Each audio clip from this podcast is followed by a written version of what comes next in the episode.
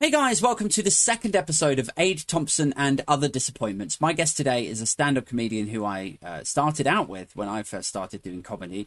Um, he's also one of the angriest, most vitriolic, ranty little dudes that you're ever likely to meet.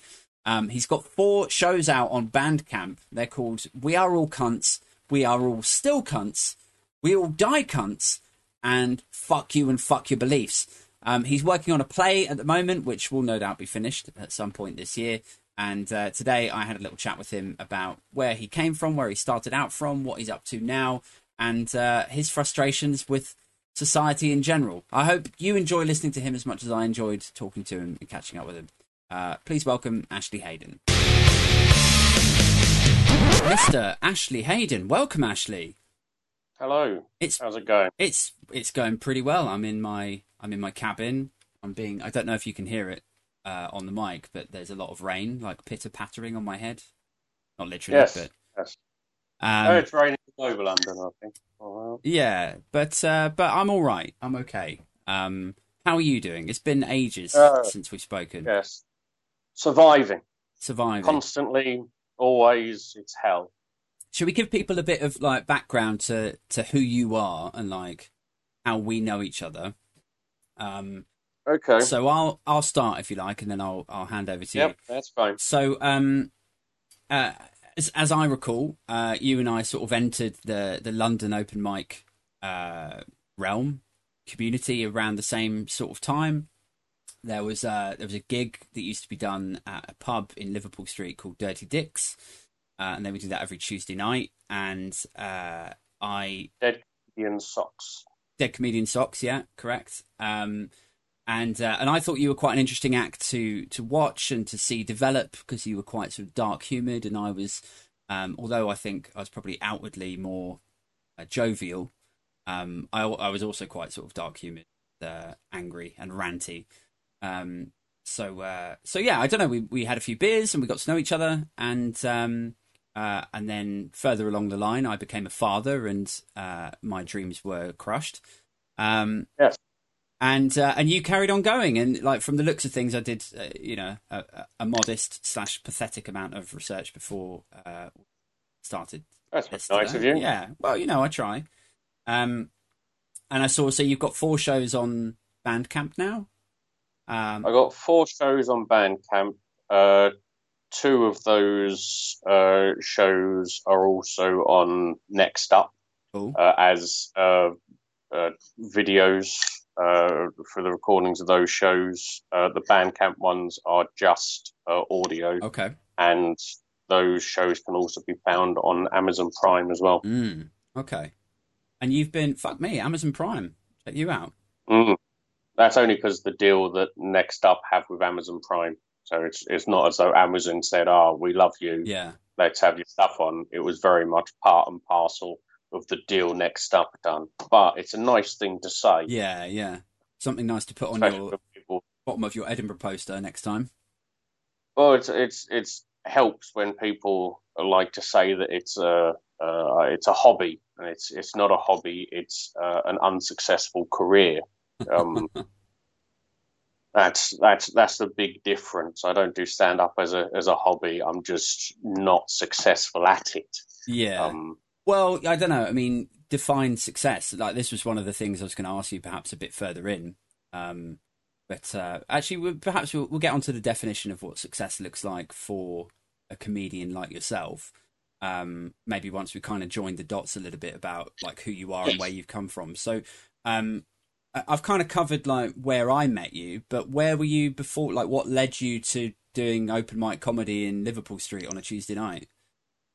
it's as simple as, and I know everyone think I just wanted to do it, so I did. Um, I've I've always loved comedy. Uh, it's it's, uh, it's especially when I saw the likes of uh, Bill Hicks and uh, Billy Connolly, uh, people like this, um, even uh, Carlin and uh, these uh, comedians, and realizing that you can say something and laugh Mm. um, and I wanted to do it. So uh, I think it must have been probably ten years next year. So when I was twenty three, Mm. I typed into Google uh, something like open mic comedy, the first thing that came up was uh, Lions Den. Yeah, yeah.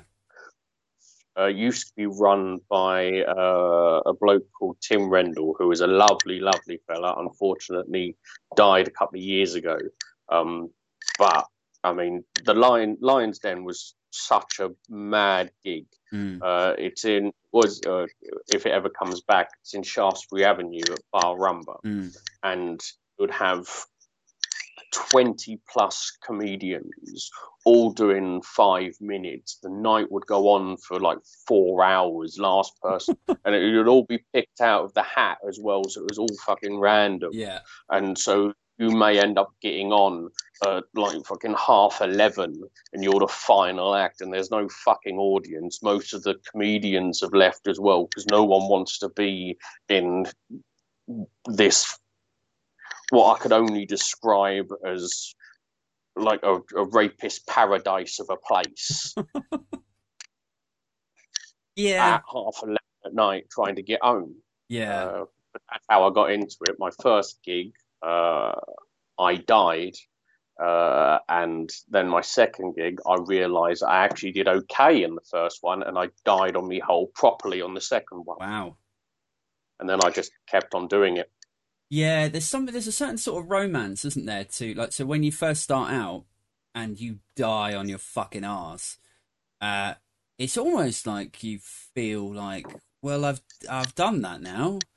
I, I like I know if I can die on my ass and then still come back the fo- like the worst that's going to happen is that that happens again and I've already done that. So Yeah, it's. I mean, dying early is certainly a, a plus to like doing 50 gigs and you're doing really well and you think you're fucking nailing it, Yeah. and then you die. yeah. uh, because at that point you you're there, you it's a much it's a much bigger fall. Mm. Whereas if you die straight away, then you're there going, well, only way is up. Right. Um, and, and I mean, hell, I I die often since, uh, especially when I'm testing out new material that's uh, takes work to get right and uh, the right pacing on, uh, especially the style as you, as you mentioned. I'm I'm dark and I I do a lot of material on subjects that people don't necessarily want to uh, hear about. And so dealing with that, especially when you're testing out at an open mic, a new material night where uh, no one's come to see you. Mm. They want comedy. They haven't come to see you, so they haven't come to see me stand on stage and go, "Well, I'll tell you why you're all a bunch of cunts." Yeah. They're not there for that, and so you have to. So they're not going to like it, and they don't often, and so it's all about working out how that works for like an hour show where people have come to see me and actually do want to hear why they're all cunts. You ever worry that, like, when you're doing, uh, say, a, a new material night or an open mic night, and you're going up against that sort of like, because a lot of new material nights are going to be on like a Monday or a Tuesday night, um, Yeah. for commercial reasons for the pub, but when you're up against that sort of audience of people who have not come to see you, and you want to try your new bit, and it fails, but then some other bits work, and you think, okay, well, awesome, like they, I'll bank those because they obviously work, whatever.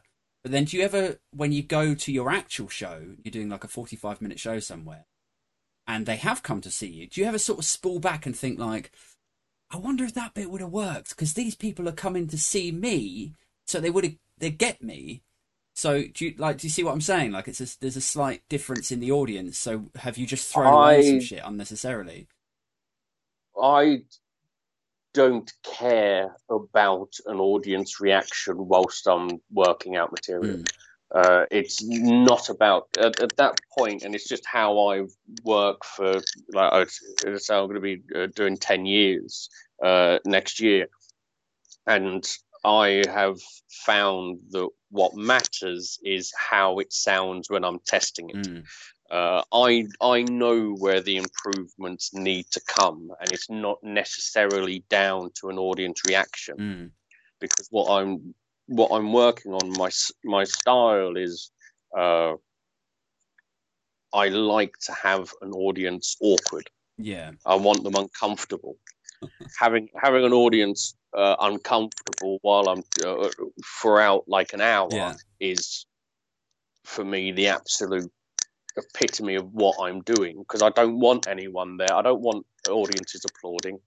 I hate that. I hate an audience. I, So I, in, in some I ways, you're like you're like an anti-comedian because most of us would be pathetically chasing laughs, claps, cheers, and really what you're like an applause for you would be uh, eight rows of buttocks clenching.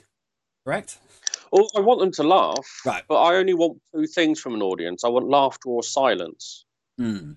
anything else, and you just say it's especially uh, applause. And I, I'm not go- I'm not going to go into it because it's a it's a bit I've I've written uh, for stage when they do applaud. Uh, so I don't want to go over material on here and not be able to use it on stage. Right, right. But basically, I don't require anyone's uh, approval or uh, applause. Is just, oh, I agree with you. I don't want them fucking agreeing with me. I know I'm right. I don't need them to fucking tell me. You know, uh, it's uh, people applaud. As a, that's a very good bit. They go, like, that's that's not the point I'm saying it. I don't want everyone to be fucking agreeing with me and patting me on the back. I'm telling you, there's a fucking problem. Yeah. Like, it, it, if if I'm telling you there's a problem, you go, oh yeah, you're quite right, you're quite right, and then fucking move on. What's the fucking point? Mm. About it's, it's actually about doing something. It's it's not enough to just fucking go, oh yeah, you're right, everyone is dying. Oh, it is terrible. Ah, them's the breaks. It's not enough. Yeah, yeah. There's a there's a Doug Stanhope bit uh, I heard a few years ago where he says like, you know, all of his friends saying like, yeah, yeah, Doug, you know, you're right. You know, most most of the world's problems do come from overpopulation and blah blah blah. And anyway, I'm still going to go and have a kid because, and uh, I suppose there is, you know, there's layers to that in the sense that you spend your time as a sort of comedian slash rant artist, you know, trying to get people to understand and make a change. Uh, and what they basically take away from it is, as you say, like a sort of a cheer, a clap, some laughter, hopefully, and then the world carries on turning, right? Well, like it's. I mean, my stuff is funny. That's it's it's thing. I mean, if I do say so myself. Yeah. Um, I am going for laughter. Mm. It's not like I walk and say, "Oh no, don't don't don't you dare laugh at this." I'm not doing a fucking TED talk. I, it is a comedy show. Yeah. Um, but that that bit you're talking about is one of my favorite endings to uh, a show. Yeah. It was uh, Doug Stanhope a, a few years ago. It was one where he was wearing like the uh, pilot's jacket. Yeah, yeah. It's a fantastic ending of just saying, "Well, I I, I already solved that. Yeah, yeah. I, I I, I, I, I, don't know why we're still talking about it. I solved that in uh, like my third show. Yeah. It, uh, he, he he says that it's uh, like all like everyone's hungry, and I've spent years pointing out the food. Yeah. Um, and but one of the points that I disagree with, and it's a comedy trope that I want to look at to disband is this idea of overpopulation. Mm. Um, uh, Bill Burr's done a bit on it. Uh, uh, Stanhope did a bit. I think fucking Bill Hicks. All these greats do uh, a bit on. Uh, oh, there's too many people, and that is frankly not the case. Yeah. We have it's greed is the problem. We have enough space. We have enough food. Over the only reason that overpopulation is a problem is because people are cunts and they should all be wiped out. That's that that I 100% agree with. Yeah. People are awful. Let's wipe out humanity. Yes, but the the reason that the world is in such a shit state isn't because there's too many people. It's because they're awful people. Yeah. That's it. And so this continue. I know it's a comedy trope, but people do believe that overpopulation is a problem, and it simply isn't. It's greed. Greed is the problem. I like the idea that like there would be you and uh, Doug Stanhope sat round a pub table, and then somebody would come in and go like, "There's too many people," and Stanhope's take on it would be like, "Yeah, you should just bring the number down a bit," but you would interpret that as like, "There's too many people." That's really what you're disagreeing about is the number. That he would say, "There's like let's make fewer," the reasoning. and you'd take it down to wipe everyone out.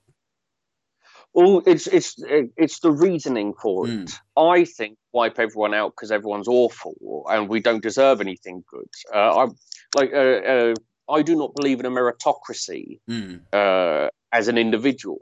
I do believe in meritocracy as an entire planet. Like this is what we fucking deserve. Mm. An entire year of a global pandemic, greed, starvation, fucking sex trafficking, racism, homophobia. That's what we deserve as a world. Mm. Authoritarians, genocide, ethnic cleansing. This is what we deserve because this is what we've worked to. As an individual basis, as a person, Jeff Bezos doesn't deserve the money that he's got. People in poverty do not deserve to be in poverty. But as an entire world, we do deserve to be wiped off the face of it. I really thought that before we, we started this chat today, I thought, I wonder if Ashley's like chilled with age, you know? Like, I want.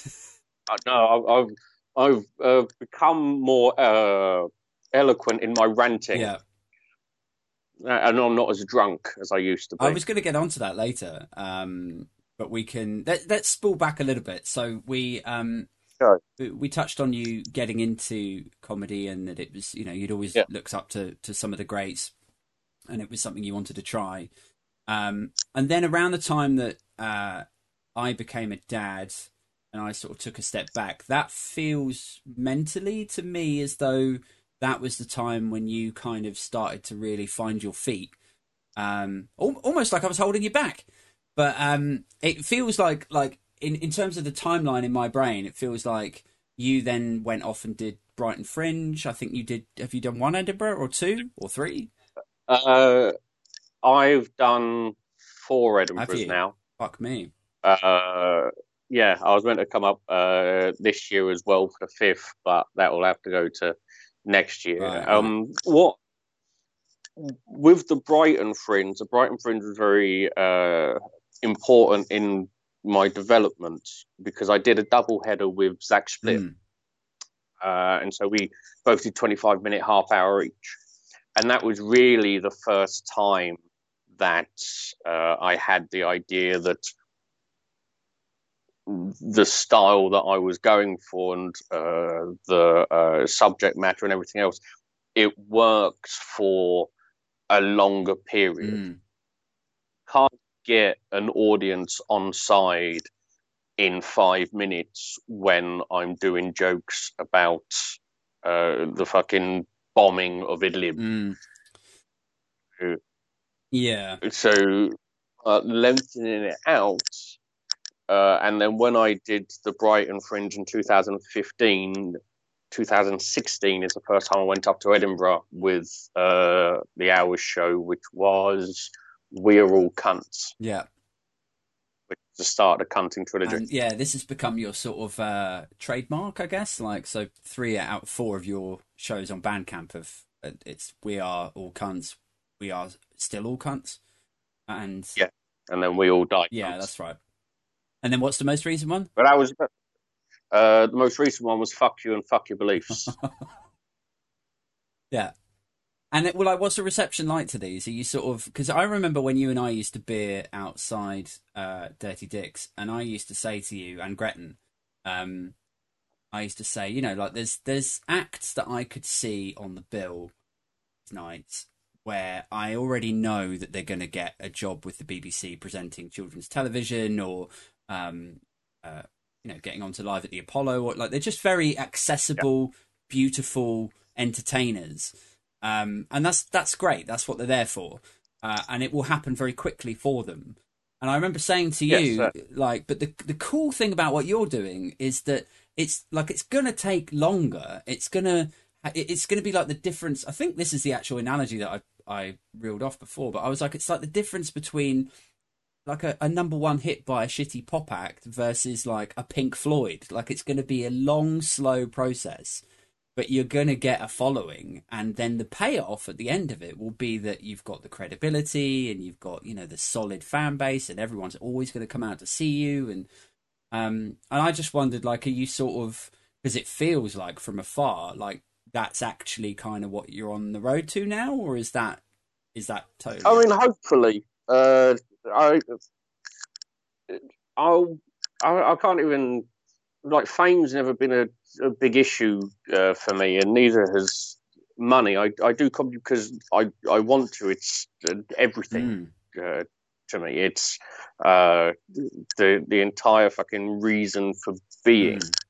That's why I do it. I, I have stuff to say, and it's the way that, and this is the way I get out. Uh, it's uh, and like the Edinburgh's every every Edinburgh I've uh, gotten more audience. Um, you get people coming back sort of again and again. They're like, "I remember you from last time." Like, yeah, I have done. I have had a repeat audience, which is always that nice. is nice.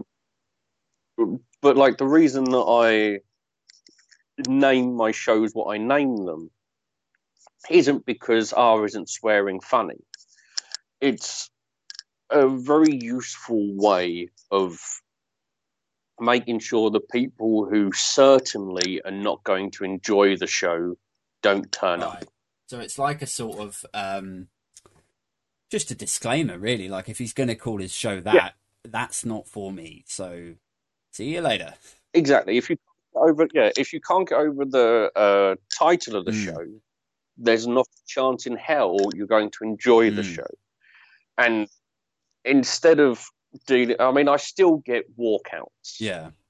Even even with the show titles, I still get walkouts. People going, "Well, this is too much for me," and you know, say, "Well, that's fine. It's it's fine to be offended." People, especially in this day and age, uh, seem to act like being offended is akin to sniffing women on the tube. Like you just shouldn't do it. It's you can be offended. It's fine to be offended. You just have to realize that your opinion doesn't matter. Yeah, that's the difference, isn't it? And, and I think, I think Twitter has a lot to answer for in that sense because it's like, like I've I've mentioned this example to a few people, but um, I I firmly believe that if you went back like 15, 20, 25 years, and then you said to me, "Hey, I've got this wicked idea, like that, like maybe." the earth is flat or like maybe fucking Avril Lavigne was killed and they've been using a double like to parade around on a tour like some some sort of far-fetched nonsense if you came out with that to me in the pub I would say that is the most ridiculous fucking nonsense I've ever heard Ashley get to fuck Yes. rightly so and and that would kind of probably be the end of it like maybe somebody else would be around the pool table with us and they'd be like yeah honestly Ashley pack it in like that and then that there would be like credit credit control, quality control to it, like where you would then reflect. You'd be like, oh fuck, maybe maybe that was silly. Um, but now what happens is, you know, one person comes out with an idea, they put it on Twitter, fucking a hundred people favorite it, and then they're like, fuck, I'm I'm onto something here. Like like I must have a point. Um, and obviously, you, Oh, the again, sorry. The issue with uh, a lot of the conspiracies is that it relies on people being vastly more competent than they actually are. That's the problem with uh, most conspiracies, and the fact that there's no such thing as a secret. Right. You can't. Keep, people don't keep secrets. People don't. That's why. That's why people know other people's secrets. Because even even your own secret, you'll fucking tell. Oh, now I haven't told anyone this before, but keep it a secret. Chris Betts does a wonderful line on it, saying, "I'm not going to keep your secret if you can't keep your own secret." Yeah. It's absolutely fucking on the nose for it. And so you're telling me that for all of these conspiracies, you've got all of these people keeping secrets and not one person has fucking said it? Bollocks, mate. Yeah, it's funny, isn't it? It's like the, the other angle to it that I always think of is like, how come it's always the people that can't sort their fucking life out that think that they've figured out the fucking majesty of like Yeah. biochemical engineering or something like like the vaccine is the most recent example of this. It's they announce a vaccine. It's a feat, as far as I'm concerned, and I'm no fucking scientist, but as far as I'm concerned and can see from sources I trust, not just some fucking weird guy's blog, it, it appears to be a feat of excellence, like on Yes, it's it's it's it's the best of Yeah. humanity. But then there'll always be like eight to ten people on my Facebook feed who are just like nipping at the heels of it, going like, "Ah, well, you know, I don't try uh, uh, ten months for a vaccine. Oh, I don't know about that." As though I'm like, why don't you start small, mate? Why don't you start small? Pay your water bill, uh, get a job, and you know, like just baby steps, and then work your way up to the biochemical engineering, perhaps. Uh, I was talking about this just yesterday, and what people seem to miss is what can be achieved if you have almost unlimited money. Yeah. If you've got unlimited, there's a reason why all of these charities like cancer research and everything are raising money all of the time because it costs a lot of money to do this hmm. research. And so when you get unlimited money and you've got everyone going full fucking hardcore at trying to uh, get a vaccine for it, it can be a lot Yeah. quicker. I said something very similar actually. I, I don't want to sound like you know I was the um like oh I was saying this before it was cool to say this, but like at, the- at, literally at the beginning of the pandemic, I was chatting to somebody and saying, you know, I know that they say it could take five to ten years for a vaccine for this because that's what honestly people were saying. They were like, we don't know how long this is going to be around for. Um, Yes. and I was like, I know they're saying that, but I just feel like with all of these countries, with like China, the US, the EU, the UK, all of these com- countries throwing money at this thing, I just feel like they'll wheel something out the bag in like a year, 18 months or so. And obviously that they did it even better than that. But you're right. It sort of, you know, harks back to what you're talking about. If you just throw money and resources at something, it's amazing how quickly you could solve whatever problem you're trying to solve. yeah, it does. It, it. I mean, it continues to show that uh, in in this world, money isn't the problem. It's uh, people. Like money isn't evil. Money can do good Mm. things. Do you Uh, think it shows like billionaires like Bezos up for being perhaps more evil than we even thought before? Because like if I look at a pandemic, you know, and like Bezos has got how much? A hundred billion? It's got to be around that. Oh, I know. Yeah, he, I think he's because he's he's made the most amount of money during this Yeah. pandemic, and So it's almost like he's uniquely positioned. Firstly, he's super rich anyway, but secondly, he's benefiting from the, this period that we're in. So I would imagine that somebody in his position should be thinking like, okay, look, this is a shitty situation. I could actually make myself look really good here. Um, I could just take 10 billion or 20 billion and I'll forever be known as the guy that fixed COVID. So I'll just do, but what kind of Well, I person then say says, no, I'm not going to do that?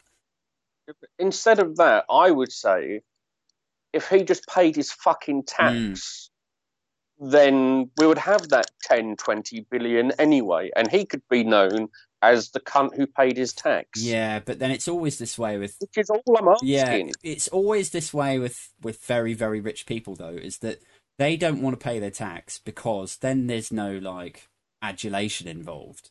Then there's no like, oh, he's so good. He, did, you know, he went to hmm. this charity event and cut a ribbon, and like, if you just pay your tax, it's like, oh, I have to pay my tax. Charity is wrong, though. Charity is wrong. There is no good charity Mm. because all charity is is saying society has failed. Is this what you tell chuggers on the street? I have done.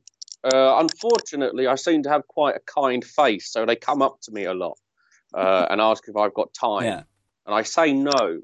Um, and then if they continue, then I'll make sure that they regret asking. But it's- not the chuggers' fucking fault. They're just doing a job, and they think they're doing something nice. Where all they're doing is continuing the fact that society, government, and everything else don't need to do anything Mm. because every time that they let something fail, humanity will try to come and fill in that little gap. But they're doing it on a house of cards. This is it. Everything, every, all charity is is plugging a hole. Mm. Not even fucking a hole. It's just fucking taking out the got a spoon and trying to get the water out of a boat. That's all it's doing. yeah, We're not even sorting out the fucking hole. That's one of the major problems. If the government came and filled up the hole, then we wouldn't need the charity with their little fucking teaspoon trying to make sure that we don't all sink.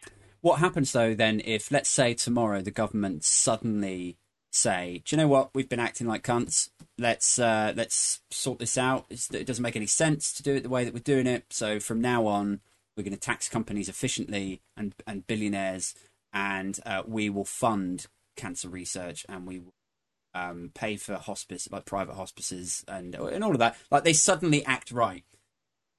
Then if that happens tomorrow, yeah. then I will type. Well, I will fucking get well bugger me tattooed on the side of my car. I was going to say if that if if they suddenly turned a corner like that, what then happens to all of the charity sector? Is it do they just envelope and mass redundancies? Good.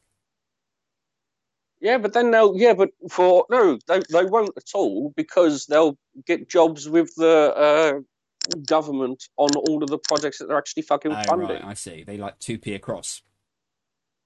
Yeah, because you need people who know what they're mm. doing, running these things. You can't you can't just. Uh, even the Tories do not have enough friends for all of those jobs. Yeah. I'm sure I'm not doubting that at the top they'll find all their fucking friends. And on that, I would like to point out the worst thing, the fucking worst thing about all the cronyism is how incompetent every single one of these bastards' friends are. How do you have this many friends that are all shit? Well, like you normally have one. You normally have one in a group of friends. We all know that one in a group of friends that is a useless fuck that you wouldn't trust with anything. That's all of their friends. That is yeah. every single one of their. But friends. do you think it's because, like, when you move in Tory circles, then everyone is a silver spoon prick? Like they've never had to develop any real skill sets. They've they've had everything handed to them. It has to be something. There has to be a reason why none of them can do up their own fucking shoelace. Yeah. There has to be some. Maybe they're used to wearing slip-ons because they don't want to have to do up their shoelaces because they're normally covered in cum after some fucking gangbang of a child. Yeah, could be. But I don't know. I, I feel like. I mean, there could be other reasons. I'm not saying that's that's for certain. I feel like they are very well connected and they've never really had to work for much. Um, and so when they move in those circles uh, and networks, they are then uniquely positioned to secure contracts. And then, you know, whoever it is, whoever it is, there has to be one competent one, though. They have to have a competent friend. Surely, surely, between them all, they've got one competent friend. I also think it's a psychological thing where they um, as far as they're concerned, they are like born to rule. So they're just better. They're just like of a different class. And so then when somebody says you fucked this up because you're incompetent, the first thought isn't, oh shit, I fucked this up. Like they should have given it to somebody else. Their first thought is, well, yeah, I fucked it up, but thank goodness you didn't give it to one of the little people because oh, they would have really fucked it up. Like I, I really think that's where they sit kind of mentally. Like they really think that there's a tiers and classes that that I mean, yes, they, they certainly believe that. They certainly believe that they're, they're better, but that's that's a public schooling telling them that they're better. And you can you can argue that you should uh, feel sorry for these uh, people who have not had a real upbringing, have uh, had smoke blown up their fucking arse so long that they've probably got lung cancer mm. from it, with any luck. Um, actually, no, that's that's a bit too mean. I don't wish them lung cancer. Dead, yes, but not from something like lung cancer, just from I don't know, fucking spontaneous combustion or something. Um, yeah, you, you, we, we shouldn't promote violence and uh, hope that people die of horrible injuries. We shouldn't. We still do, quite rightly, but we shouldn't. Um, yeah. But just, I just can't. I, I I I spent so long now doing stuff on politics, and the idea of hope has completely gone. But that went like fucking five, six years mm. ago. Uh, there's there I, I see no hope. I see no uh, plus. Anytime that there's a modicum of uh, usefulness. I just look at it and go, well, this is the minimum we should be looking at, and we're praising it like they've just fucking cured every disease. You know, oh, you just told the truth. Yeah. That's all. Do you think? Um, I know what I think about this, but I'm interested to hear what you do. Um, do you think politics in the UK has has tanked in in its quality, in its credibility, more so in the last five years, or do you think it's just like it's always been this shameless and shady and corrupt, and it's just that now you know as we grow into the sort of you know how old are you now? 30? 32? 32. So as, we, as you get into your 30s, I'm now 40. Um, you know, is it just part of getting older that we're just more exposed to it? We're more interested in it now? No, it's uh, vastly worse. And I'm not claiming that it was good beforehand. Um, but at least, like, the the Tories, as an example, like, they're all fucking terrible. I don't support a political party. I think they're all shit. I think anyone who wants to be in politics should automatically not be allowed in politics. I'm a firm believer, and I think this is a good way of uh, improving politics. Is you can only be a politician if you have at one time taken your own advice. Right. If you've done that, then come along. If you've never done that, then you shouldn't be allowed. But we're at a point now where there is more evil in politics than I think there's ever been. And we ignore evil. We always have done because we think that evil is either Hitler or like fucking uh, fucking Ted Bundy. Mm. That's who we that's who we see as evil. Whereas the people who we currently have in power are evil. That is who they are. They're not doing it for good reasons. And if you don't like the people who uh, for Grenfell, those companies, they are evil. This is it. And we want to fucking hide away and say, oh no, they're just doing it for money. Listen, if you're putting people's lives at risk for money, you are evil. Yeah. That is it. The people in our government, from Priti Patel to Boris Johnson to Jacob Rees-Mogg, these people who are willing to lie to a nation to put them in danger, that is evil. That's not incompetence. That's not, ah, well, they think they're doing good. No, they're evil. Yeah. I And we to accept do you ever think that maybe using the language of like evil uh, opens you up to to criticism or scrutiny that you know you're looking at it like a sort of biblical you know angels and demons kind of No, because that's the fucking problem.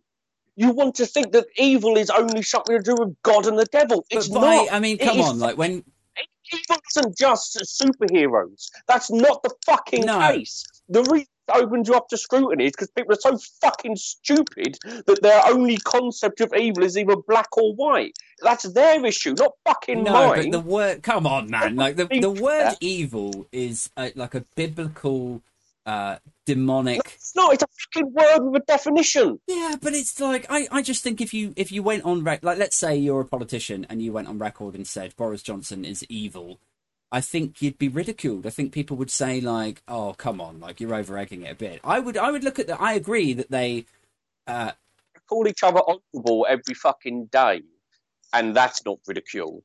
So you think that calling them evil would be the only reason it would be? Uh, the- I I make you right. I make you right. They would be ridiculed if they came out and said, "Well, I think that uh, Priti Patel wanting to deport British people over to Jamaica for some Hmm. fucking reason is evil." I think that uh, our whole immigration system. I think that detaining uh, children is evil, and I think the government are doing it because they're evil. You would be ridiculed.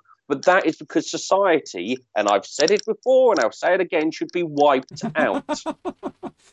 right, but I just think if you're going to make a point about and there is there's I'm not disagreeing. I think that that behavior and those policies and the the structures and the history of how we treat people in this country, uh, how we treat the most vulnerable, um, is gross. It's and it needs addressing. Uh, but from my mind, I feel like if you're going to, if you want to win people over, or if you want to, fuck winning people over. This is this is this is this is it. I'm not a fucking politician. this is your I'm problem, not... man.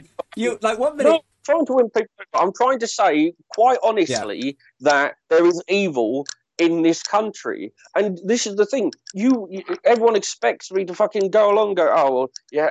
Uh, listen, listen, lady, let me just stroke your hair. Let's give you some warm fucking milk, and let me tell you a little story about how bad people do bad things. Fuck oh. off! They're evil. If you're unwilling to accept it, then you are part of the fucking problem. the world ain't gonna change because I fucking say it's evil, and it's not gonna change because I fucking wank everyone else and make them feel better.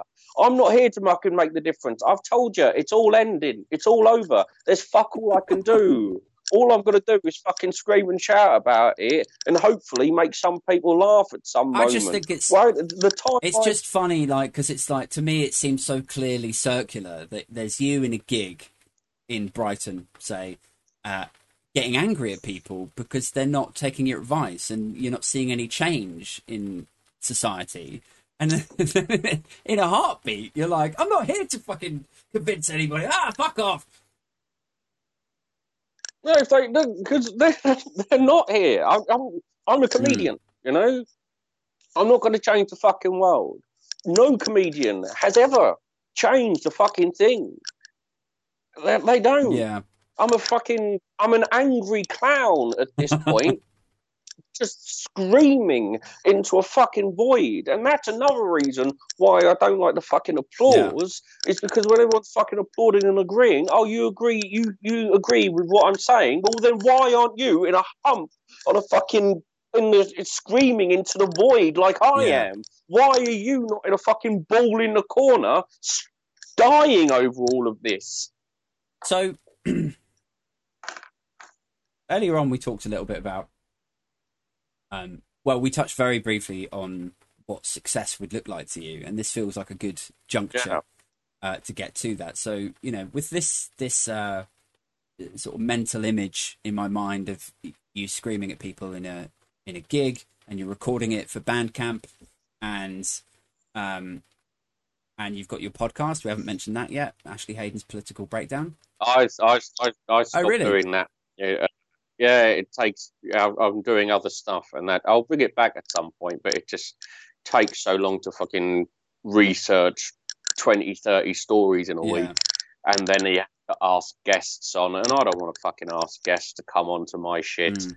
Um, I, I don't. I, it's, uh, oh, do you want to, do you want to talk? And then they don't do any research, and they're idiots. And oh, fair. It's a lot of fucking work, and I'm doing other stuff. Yeah, so. yeah.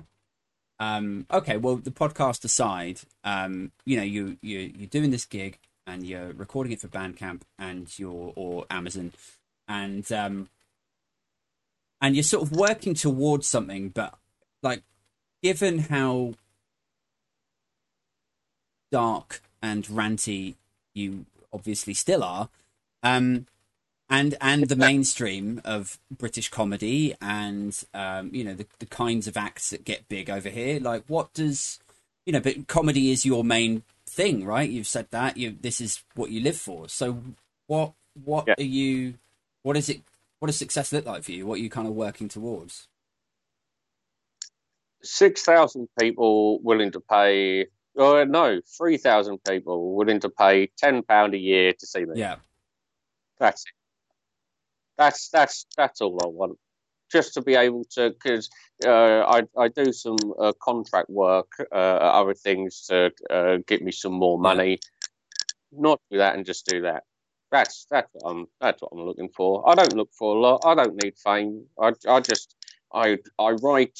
Uh, like at the moment, I'm uh, writing a play at the moment, and I'm writing a TV show and I'm still writing stand up, although not able to perform mm. it. I'm doing other stuff, but just to not have to do the contract work as well to get to a point where all I'm doing is focusing on the creative mm. side. That's what I want. Yeah. That's it. In some ways, so I'm I'm in a slightly different situation to you, but not that is similar. Um, so I sort of looked at it like when I became a dad, uh, we moved out to Guildford. Gigging became infinitely harder. Um, I was so desperate to still be involved in comedy somehow, uh, and I sent messages to people like who were doing Edinburgh shows and shit, and I was like, um, you know, kind of stuck stuck at home with my baby, and uh, you know, if you've got any audio of your gigs and stuff, just send them down. I'd love to listen to them. And um, uh, I shut down my old Facebook account that was um, that was just like had everyone from the comedy world on it. I just opened yeah. a new one because I honestly like mentally, mental health wise, I probably wasn't in a great space because I just could not fucking handle seeing a Facebook feed full of people going like, my friend's show got like 23 people in this afternoon, and then someone else going like, oh, you know, I've just produced this thing, and like, it just sent me fucking barmy, like, and I, I, I never yeah. put anything on Facebook like, you know, cunty about like, fuck you, I'm stuck, like, it was never like that. It was just, I just couldn't handle it, and um, and so anyway, then Jacob is now four, and he's at school, and we've got another one. Um, but before the other one was like on the way, I was getting back into doing like Monday night gigs, and then every now and then like a little Wednesday, like trying new ideas, like little bits every now and then, with a view to like you know if I just keep keep trying the little bits, then eventually at some point I will circle back and make some sort of return with a view to like doing like I mean your goal is um is far greater than mine. Like I think I would settle at this stage for just making enough money in my day job to fund a half decent Edinburgh show and like split the bill with someone. I feel like I've yeah, I'm I'm incredibly alone, so I've got nothing else. Yeah, but it's like are you I mean, when I was single and gigging, I felt like I knew like I had my friends from back home, I had uh comedy friends, I had my London housemates, I had like I was swimming in social life. Um so is it like? I mean, are you just kind of making a funny comment that I've got like kids and a partner and stuff, or when you've got you've got you've got a family, you've you've got what is the quintessential idea of uh, success. You you've got someone that you love who loves you. You've got your children who you love unconditionally. You've got a stable job. I mean, that's the that's the dream for a lot of people. Yeah. Uh, but do you like? I mean, presumably you don't. Well, let's let's forget the pandemic for a second because a lot of people feel very lonely in the pandemic with isolation, etc. Um, but like being a like sort of single comic or whatever, you can't be so alone that that propels you to want to then do like a six thousand uh, a year gig, or is it like I'm just trying to get to grips with like what it is that's sort of propelling you to do that, to to like for that to be the end goal. It's the only thing I want. Yeah. It's uh, comedy, uh, comedy, uh, creative stuff like the the play. I'm incredibly excited mm. about. Uh, apart from the stand up, it's, it's, the the thing I've been most excited about in in ten years. Um, and so finding those things I want to do. Like I was very, I was very lucky that at the age of 23, I found stand up and realized that I've found what I want to do with my mm. life. That is not something that a lot of people are able to say. We're, we're expected to choose at uh, 16, 18 to make these grand choices about what you want to do for your entire life. And people can go throughout their entire life never truly knowing what they've wanted. I was very lucky uh, that at such a young age, I did find what I wanted to do. I found my passion. I found the the thing that gave me the most mm. joy. Mm. Uh, the thing that, frankly, in terms of uh, even in terms of mental health, performing comedy has helped me immense. Being able to get out uh, my anger has greatly benefited my growth as a as a fucking hmm. person. Mm. Yeah, I'm vastly better now than I've arguably ever been. Yeah, I mean, this, this year not including because this has been a, a, a mental health kick in the fucking nuts. Right. Yeah.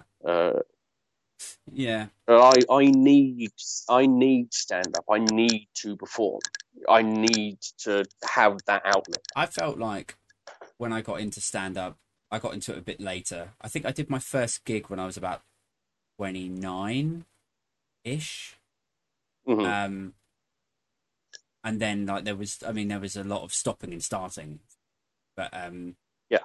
Uh, but by the time I did my my proper show, uh, and then became a dad, even though I wasn't doing it anymore, um, I remember saying this to my mum. I was like, I'm like, even if I don't get back to doing it like like properly, I'll always be grateful that I found it at a time when a lot of my friends were settling down and moving out of London, and it was a thing. Like it was, I, w- I'd always been into like performance and writing and stuff, um, and it was, but it was the first thing that I'd done and tried where a I was certain that you couldn't just fake it, um, and Yeah. b it was something that I could see like like trackable progress in terms of how good I was getting at it, or, or you know how Hmm. shit it was that night or whatever.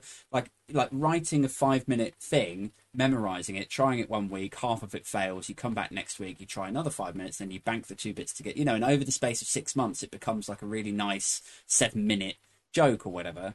Um, and it gave me this is going to sound really twatty, but it gave me a self confidence in learning and learning how to learn uh, that I was it was totally absent in my life before. Like I tried Hmm. doing other stuff, music, rap, uh, and um, and I like I got some joy out of it and the creativity out of it, but it wasn't. I don't think I'd ever had any feedback in terms of like you're fucking great at this and you should carry on doing it. Like with with comedy, it was like I Yeah. could see it coming together and people shaking my hand after gigs and stuff, and um, so for me, even yeah, like if I I never get back to it properly, uh, it will I will always be grateful, same as you are that you found it when you were 23. I'll be like, I don't care what age I was when I found it. I'm just glad that I found it. Yeah, I, was- I was. It was a, a game changer, an absolute game changer. Uh, finding stand up, and it's what I want to continue to do. As I say, I mean, I uh, the the writing side, I I despise writing. I Mm. hate it. Uh, I it like writing stand up is one thing. That's that's fine. I think, but actually writing scripts is one of the most boring things I've ever done in my Mm. life. Uh, and now I'm writing two separate things, and oh, I every fucking day you do the same shit, and it bores me to tears. Really? Oh, It's interesting because I'm I enjoy writing. Like I I true like I f- always felt like that's when the best bits come out. Like I'll I'll write two pages of ten font in Microsoft Word, and obviously ninety five percent of it is fucking dog shit. But there's like there'll be one line in there or like two line, and if I I know that if I just keep slogging at it, then I'll be like so glad I did this. Um, but for I- you, it's I different, just- is it? Or Yeah, I I I hate like uh, uh I've done like fifty five pages of the Yeah. play so far, uh, and that's only been a couple of weeks. Uh, I, I I actually started writing it 'cause it took me an age to get the story right. Um, and now I, I'm writing it, and I try to do like minimum five pages a day, and oh, I, God, I hate it. I, I when I'm actually doing it, uh, like when when I get into it, it's absolutely it's Yeah. fine, and then when I finish, there's a sense of accomplishment. But actually, just actually starting it and getting into it, and oh, Christ, Yeah. what a boring fucking existence. is it a romantic comedy? No, amazingly. Uh, it's uh, a story about uh, death, and uh, it's based in Death's Waiting Room. It's a bit off, uh, Where bit off brand, you- isn't it? Uh, well, it's uh, comes, uh, it, it's uh, comes. It, it's from an idea that uh, you get to ask death one question, and the play is about how you would get to deciding what that question would Yeah. be. Um, uh, and so three characters and everything else. It's I, I, it's it's. I'm not even writing it as a comedy. Just about to say that. Like, is Um, it a comedy or is it- it, just a dark no, exploratory uh, piece? it's yeah, it's it's it's the the idea is something that I've been thinking about for a Mm. while, and just the idea of because you have people who, if you ask, well, what would that one question? They answer Mm. straight away. And I, I'd, I'd, uh, I'd, I'd ask why this happened, and I want to look into uh, why people would ask, would think straight away, and actually take away the reasoning of these uh, questions that people want to ask and dig into why someone would ask a selfish question, uh, why someone would ask uh, a question that once you're dead has no meaning. Uh, so, like, uh, are my family going to be well? Mm. That's a very reasonable question. Uh, but would you want to know that Mm. answer? Because there's nothing you can do. So, like yourself, you've got uh, children saying 30 years, you die, your children are all grown up. You want to ask, okay, then uh, will my children find happiness? Do you really want to know that? Because if the answer is no, what the fuck? You've got a potential eternity. But one thing I'm not doing is putting uh, any answers to uh, the questions or where this is set. So I'm not saying there's an afterlife. I'm not saying there's a God. Uh, I'm there's nothing. It could just be this question. It, it, there's, it could just be the final fucking remnants of someone's Mm. mind. There's no.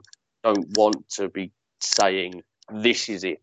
This is what happens. I want. I, I don't want to give any Yeah, answers. So for you, that like So- the focus is more around around the, the like questioning the even the format of that question and how people would arrive at Yes. what they choose to ask.